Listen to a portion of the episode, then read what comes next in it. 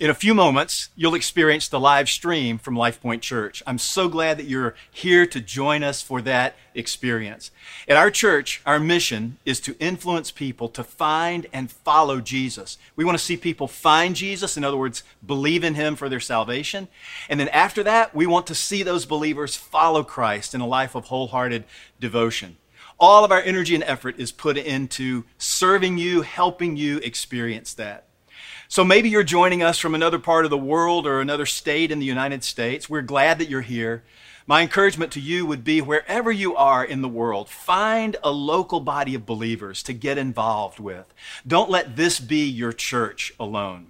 And then for those of you that are in our local area or maybe even part of our church family, Perhaps some of you are on vacation, or some of you have kids that are sick, or for whatever reason you decided to stay in this weekend. And I would just invite you to consider not using our live stream as a substitute for the church experience. Make sure you're involved in community. We have the wonder of technology to take advantage of experiencing a service through computer and in our own homes, but that's not the church. I would invite you to come and be part of community. You can do that especially through small groups here at our church. I would invite you to get connected with people, share life together, be part of what God is doing in each other's lives. It's a very powerful thing. And then, of course, as you're watching via live stream, I would invite you to participate in the act of worship through giving. I would, uh, I would encourage you to go on to our website, lifepointchurch.us.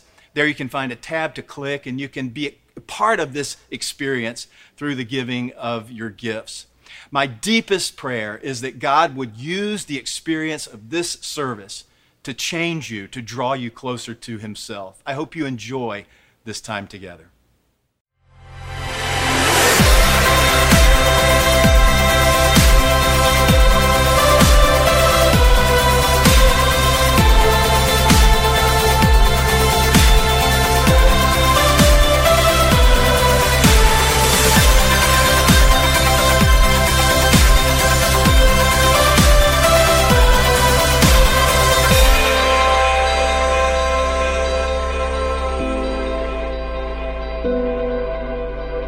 Well, good morning, everybody. Really great to see you. I watched some of you come in very confused looking. Like, where is my seat? Where is my seat? This is a little unusual, uh, especially for those of you that are guests with us. This is not the normal setup, but it is a very special weekend around here uh, as we baptize folks that are saying, Yes, I want to publicly identify with Jesus. We started that Friday night with kids' baptism. Incredible time in this room. I wish we could have all been here wow, amazing to see these kids, their family, supportive friends, everybody here to just say, you know, we cheer you on as you place uh, your faith in Jesus and then, of course, publicly identify with Him uh, through baptism. So um, we get the opportunity today to set the stage and have some of you uh, be baptized that want to. We have some planned baptisms, and then, as you heard earlier, we'll offer the opportunity for you to be, uh, we call it spontaneously baptized. Okay, so in the moment, if you decide uh, to do that. And the truth is, around here, we're offering baptisms more frequently. This is a very special opportunity, the only time we do spontaneous baptisms. But throughout the year, if you've been in services, you know that we've done baptisms throughout. So, uh, incredible time to do that. Hey, the most important change in life occurs when you place your faith in Jesus Christ. So many of us have the idea that, hey, you know, getting to know God or getting connected with God is all about behaving myself and trying to be good, and then maybe I'll be good enough to make it to heaven. Of course, none of that's found in the Bible. We enter into a relationship with God by understanding He offers us a free gift. Nothing that we do to pay for it, to earn it, or to deserve it. And so, simply by believing Jesus has taken your sin on himself, died in your place, and now offers you a gift without cost. In that moment of belief, we have life. And so that is a beautiful, beautiful arrangement. It's actually counterintuitive to the way most of us think or would do it, but this is the way God has designed it. Then, following a commitment to Christ, Jesus invites us to follow him. He invites us to follow him in a life of devotion uh, and discipleship. And I would suggest that one of the best words that we can use to describe that life of adventure after believing in Jesus is the word investment.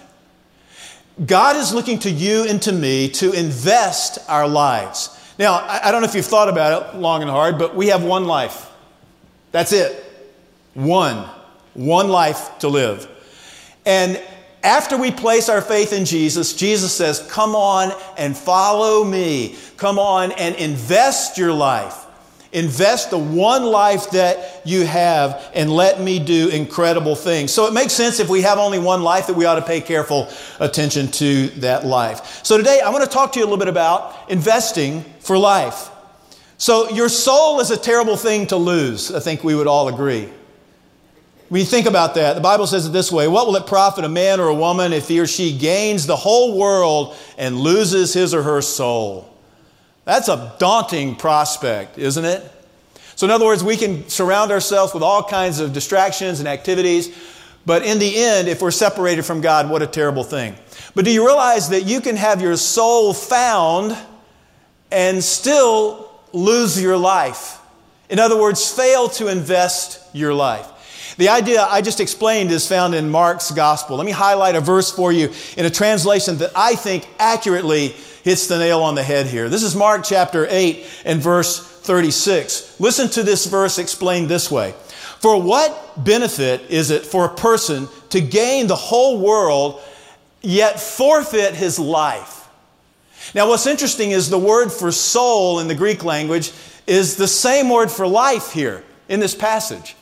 And so rather than thinking, oh my goodness, it's all about saving my soul, this verse is really talking about something else. It's talking about living your life fully, investing your life fully, not forfeiting your life.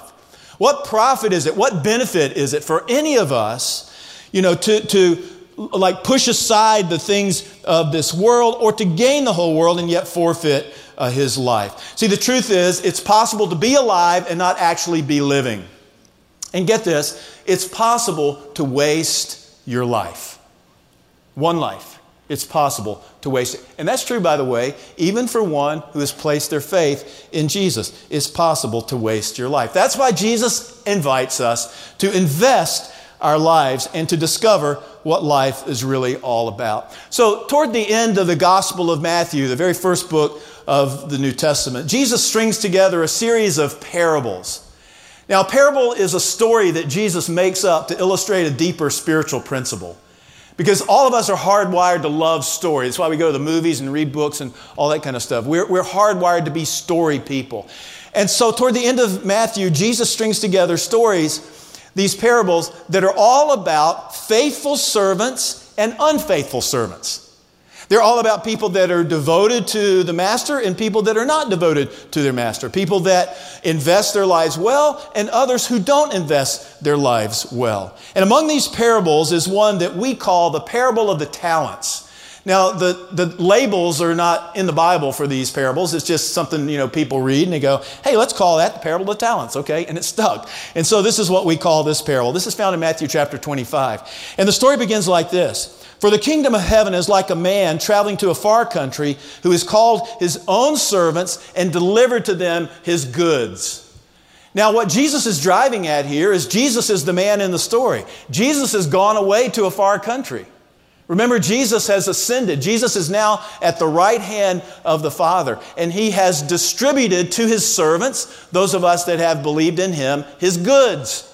He said to us, hey, hey, I want you to invest on my behalf. I want you to live your life as an investment for me. So that's how the story gets set up. We call it the parable of the talents, and conveniently, uh, the word talent kind of has a double meaning for us. In this passage, it means a measure of money. That's what a talent is. It's a measure of money. But uh, incidentally, it, it's also something that we would describe uh, as gifting in our own lives, right? So it sort of has that convenient sort of double meaning for us in English. So we've set the stage for the story. Here's how it continues. And to one, the master gave five talents, to another two, and to another one, to each according to his own ability. And immediately he went on a journey. Now, I'm holding a bunch of money in my hands here. See, and some of you just looked up really fast, right? Right? So I say Jesus and you look at the floor. I say money and you look up, okay? So here's, here's how the story goes. So the master distributes one, two, three, four, five. There you go. Hold on to that. By the way, I need it back. This is just an illustration, Jenny. Okay, thank you. Then he distributes two talents to another, and then he distributes one talent to another. And the master's gone. So he distributes these uh, talents to his servant. Now, here's the beautiful thing about what he's doing here. One of the ways that we pull away and understand what's happening here, first big overarching idea is that servants of God are given differing responsibilities based on ability. Like, do you realize this? Like, it's God who distributes this. Did you notice what the verse said? The master distributed talents to each according to his own ability. Now, I want to encourage you to view that as quite encouraging and refreshing because you're only held responsible for what God's given you. That's it. So God never says to the one he's given one talent to, How come you're not more like the five talent person? He never does that. Because he is given to us based on our ability. And there's amazing freedom uh, found in that. The master is distributing in that way. So I would suggest one of the most exciting adventures in life is to discover the person God has made you to be. After all, that's what He's holding you responsible for.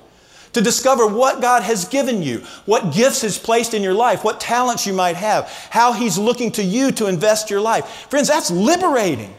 That's incredible to discover that. And I would suggest not only is it liberating to discover the person God has made you to be, but it's equally liberating to discover who you're not. Because so many of us are prone to compare, prone to why, hey, how come he got this and she got this and I didn't get this? And we get stuck in this cycle or this loop. We, I would encourage us to, to, to understand that if you're not being you, there's nobody to be you. God has uniquely given you what He's given you, and He is inviting you to invest the person that you are. So stop looking at others to gauge your value and contribution. I know we all do it. I'm preaching to myself here, but it does no good. You know, the disciples were famous for this. They were always looking at each other, trying to figure out who had the leg up. And so one day, Jesus has had a discussion with Peter. It's actually a pretty serious discussion because he's told Peter how Peter will die. It's a good chance, Peter, your arms are going to be stretched out, you're going to be crucified. And tradition says that's exactly what happened to Peter. And so after this discussion, Peter turns to Jesus and he sees John, another one of Jesus' disciples, and Peter points to John and says, What about him? And Jesus says, What is that to you? What is that to you? In other words, worry about following me. And so let's forget all this comparison stuff. Let's understand who God has made us to be and be about investing it. So, what did the servants do with the money that they had been given by their master? Well, we're told, picking up at verse 16. And then he who had received the five talents went and traded with them and made another five talents. And likewise, he who had received two gained two more also. But he who had received one went and dug in the ground and hid his Lord's money. So, very simply, this is what happened. Gives five, Another return of five, total of 10. Gives two, another return of two, a total of four. Gives one, no return. Hides it, plays the safe route. So let's think a bit like this. One of the things we learn from this parable is that God expects you to invest the life you've been given. That's what he's looking for. And a couple of the servants got it intuitively. They knew what they were about. So the first two servants, they understood this and they invested. The last servant didn't invest what he had been given by the master. And so, again, the master's gone, remember? And the master returns. Verse 19 After a long time, the Lord of those servants came and settled accounts with them. He came back. He said he was going to come back. I'm going away, he says. Now, of course, this is a picture of the return of Christ. This is a picture of Jesus who is now off the earth, having entrusted those of us who have believed in him with, the, with certain gifts and talents and the ability to influence. He now returns. And so this is also a picture not only of the return of Christ, but the accountability that every Christian has before Jesus, known as the judgment seat of Christ in the scriptures. And there are lots of different kinds of judgments. This is not what's called the great white throne judgment. The great white throne judgment is where we, uh, people will stand before God who have not believed in Jesus. This doesn't determine the judgment seat of Christ doesn't determine whether you go to heaven or go to hell. That's determined the moment you believe in Jesus, the moment you receive that free gift, not based on how good or bad you are. The moment you receive that free gift. And so the master returns and he comes to settle accounts. And so we're told that the person that had received five said, Hey, look, master, here's what I did. I, I, I have five more. I invested the five that you gave me. The one who received two, same thing. I invested the, the two that you gave me. And notice the response. The one who has five says, I invested five. And here's what the master says, verse 21. His Lord said to him, Well done, good and faithful servant. You were faithful over a few things. I will make you ruler over many things. Enter into the joy of your Lord. Now, that's an incredible thing to hear from the master. I would suggest that he has reward in mind here. This is not talking about going to heaven. He's rewarding this faithful servant. Several weeks ago, I talked about heaven. Remember, I said no one will spend eternity in heaven. God will create a new earth, the Bible tells us. And we will occupy that new earth. And that new earth is divided into cities and divided into ruling and all that. And that's what Jesus is alluding to here in this passage. You're going to rule over cities. Well, then again, the person with two talents comes and says, Hey, look at me. I, I have these two talents you gave me, and I invested that. I have two more. And notice what the master says the exact same thing he said to the one who was given five. Notice the references up on the screen there, whether you're looking. Verse 21 and verse 23, exact same words. And the Lord said to the one who had received two and invested two, Well done, good and faithful servant, he says. You were faithful over a few things, I will make you a ruler over many things. Enter into the joy of your Lord. Now, I find that refreshing. Because he's not saying, How come you weren't more like, like the one who was given five? They, they hear the very same thing. You took based on your ability and you invested, and you get the same praise. You get the same reward from the master. Well, then he who had received one talent came and said, Lord, I knew you would be a hard man and, you know, you know, reaping where you haven't sown and gar- uh, gathering where you have not scattered. And I was afraid, and I went and hid the talent in the ground. Look, here, here it is again. I didn't lose it. Here it is. I didn't, I didn't, you know, get any gain on it, but here it is. I find it really telling that his motivation was fear. Because you and I are tempted just when we're confronted with the stuff of life, we're tempted sometimes to be afraid. And so he played it safe. He didn't do anything with the one talent he was given. Now, notice the words of his master, verse 26. But the Lord answered and said to him, You wicked and lazy servant. Now, those are startling words to hear from the lips of Jesus. Would you agree? Let me ask you can a Christian be wicked or lazy? yeah, the answer, of course, is yes. Yes. In fact, when we think about how we might live our lives, this is also a description in the scriptures of a carnal Christian, we're told, other places in the scriptures. And Paul said, You guys are behaving just like mere men. There's no difference in the way that you're living and someone who's separated from God. And he's addressing Christians. And here too, God is addressing Christians. And so he begins to sort of rebuke this servant. And then notice verse 30. And he says, Cast the unprofitable servant into the outer darkness where there will be weeping and gnashing of teeth. Now remember, up to this point, this is part of a series of parables where Jesus is contrasting faithful servants and unfaithful servants. And so when we see this language, we immediately bail out of the context of the narrative and we go, oh my gosh, now all of a sudden this servant is not a real servant. This servant is not a believer. But there's nothing in the parable to suggest that.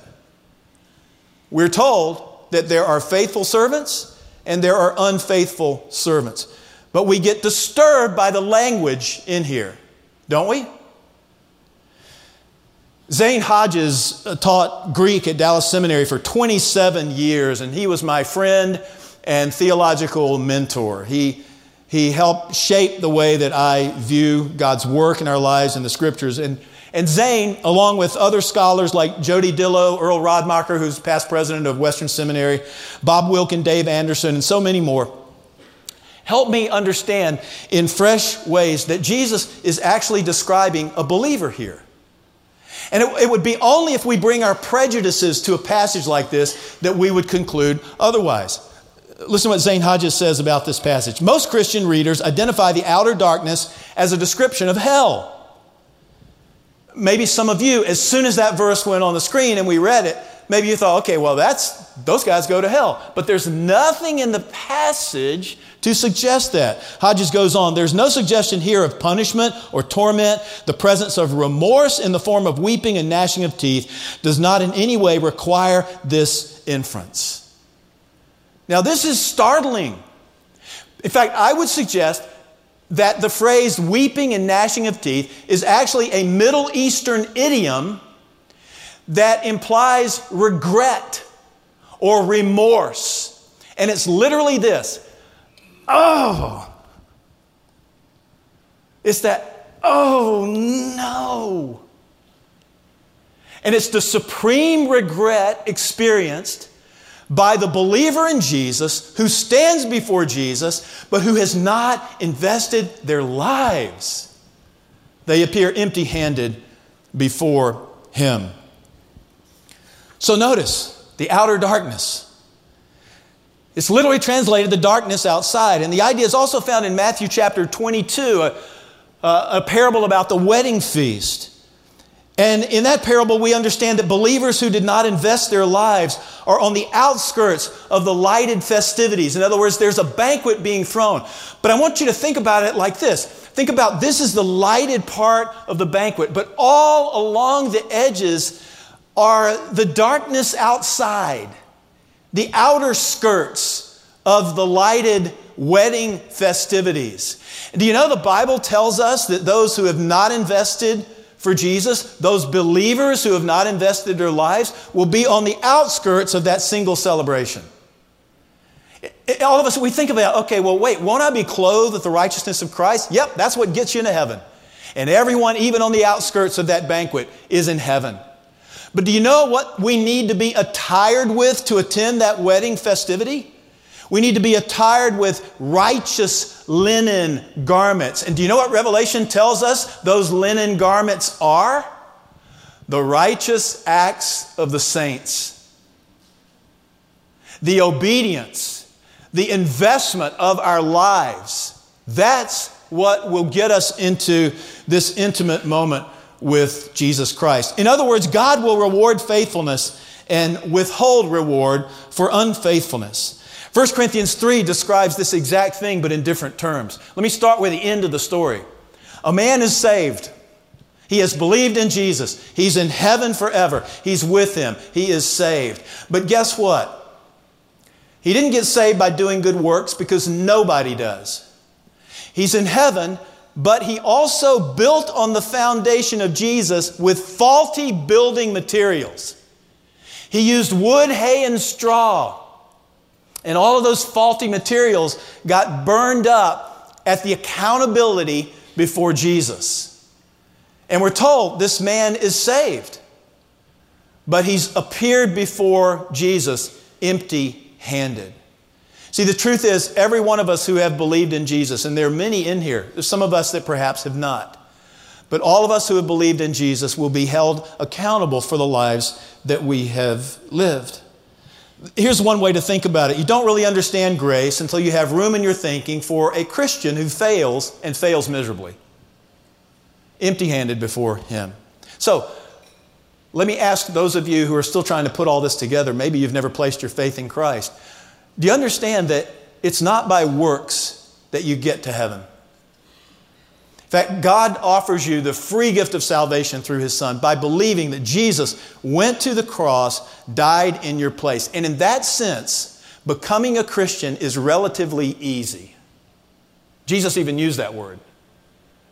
But having believed in Him, He holds us accountable for the way that we live, and we will answer before Him. So, here's the question Are you investing your life? Well, that poses a lot of other questions. First of all, you got to know who you are. You got to know what you've been given, because that's what you'll be held responsible for. That's what you'll be held accountable for. And thus begins the exciting adventure of self discovery along with God's help in your life. So, one of the things that happens in life is that we can place our faith in Jesus, we can discover how good He really is, and then we begin to follow Him, hopefully. And one of the ways that we indicate to Jesus, hey, we want to invest our lives for you, is by being baptized.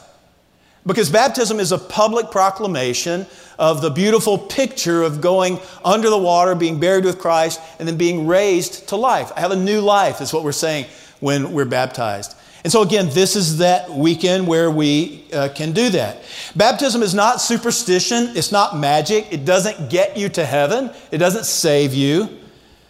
It's not a ticket to, you know, freedom, so to speak. It's just a way for us to express to others that are watching, I want to align myself with Jesus. So, in a moment, you're going to see a summary video from our kids' baptism Friday night. Incredible time. Beautiful celebration. And then you're going to hear the audio testimonies, the stories of some that are coming to get baptized uh, today. And that's a beautiful celebration as well. But you heard it earlier. I want to invite those of you that perhaps didn't make it on the list. You didn't plan to be baptized today. And you say, you know what? I, I want to be baptized today. And we're going to give you that opportunity to do that. And let me invite you to consider three questions if that's you. First, have you believed in Jesus uh, for the gift of salvation? And if you're confused about that, if you're saying, well, you know, I kind of think I have, I kind of think I'm a Christian, I'm an American, right? Well, you probably don't understand it. And we'd like to work with you and help you with that.